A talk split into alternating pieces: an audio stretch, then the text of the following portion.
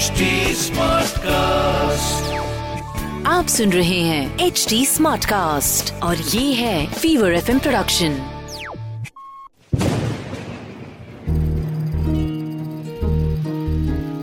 बूंदों से बातें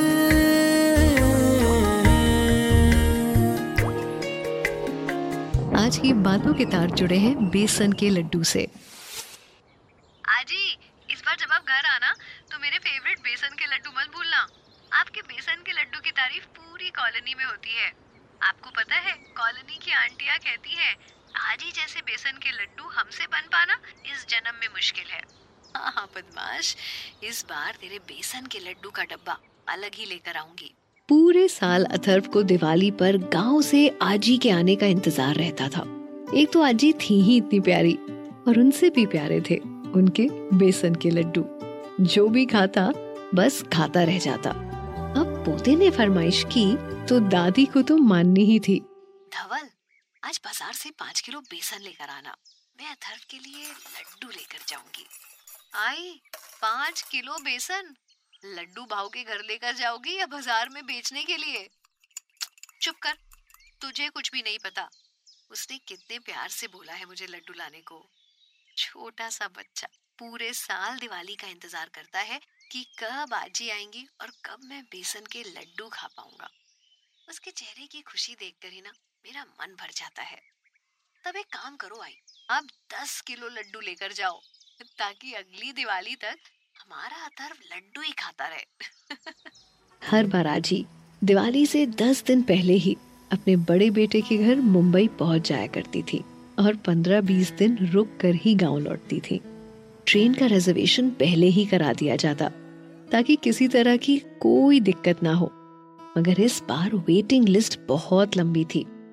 आजी को लग रहा था कि इस बार उनका पहुँच पाना मुश्किल होगा। इसीलिए पहले ही उन्होंने पड़ोस में रहने वाले पंकज के हाथों अपने प्यारे से पोते के लिए लड्डू भिजवा दिए। काय देवा, साल में एक बार तो उस नन्ही सी जान के चेहरे पर हँसी देखने का मौका मिलता है, और इस बार तूने वो खुशी भी छीन ली। लड्डू शहर पहुँच चुके थे, मगर आजी गाँव में ही रह गई थी। अथर्व अथर्व। हाँ आई। बाहर आ बेटा। देख, आजी ने तेरे लिए बेसन के लड्डू भेजे हैं। अरे वाह, लड्डू। मगर आई, आजी कहाँ है? बेटा, इस बार आजी आ नहीं पाएँगी। उनके ट्रेन के टिकट कंफर्म नहीं हुए हैं ना, इसलिए। पर जब आजी नहीं आई तो इन लड्डू का क्या फ़ायदा, आई? छोटे से बच्चे के मुँह से इतनी बड़ी बात सुनकर आई की आँखों में आँसू आ गए। दिवाली आने में सिर्फ़ दो दिन रह गए थे। पिछले आठ दिनों से आई अथर्व के लड्डू खाने का इंतज़ार कर रही थी और अथर्व आजी का, आज छोटी दिवाली है। बाहर हल्की सी बौछार हो रही है। सुबह के छह बज रहे थे और तभी कुलकर्णी भाऊ के घर की डोरबेल बची और जैसे ही उन्होंने दरवाज़ा खोला, देखते ही फूट पड़े। सामने आजी खड़ी थी। अरे आई तू इठे? कशी आली? अथर्व दौड़ कर बाहर आया और आजी को देखते ही उनसे जा लिपटा। आजी भी इन भाव भरे पलों में खुद को बहने से रोक ना पाई। अचानक से आई ये बौछारें अपने साथ। इतनी बड़ी खुशी लेकर आएँगी ये किसी ने नहीं सोचा था।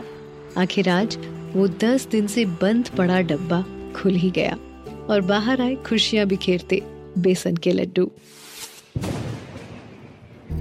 ये थी बूंदों से बातें। कहानी को लिखा है अश्विनी ने मिक्स किया है अंकित ने वीडियो क्रिएट किया है गुरप्रीत ने और आवाज़ मेरी यानी पूजा की है।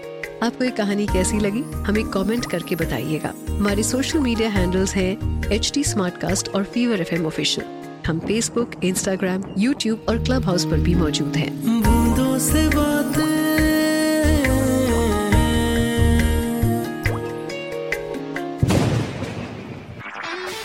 सुन रहे हैं एच डी स्मार्ट कास्ट और ये था fever FM production H smart Smartcast.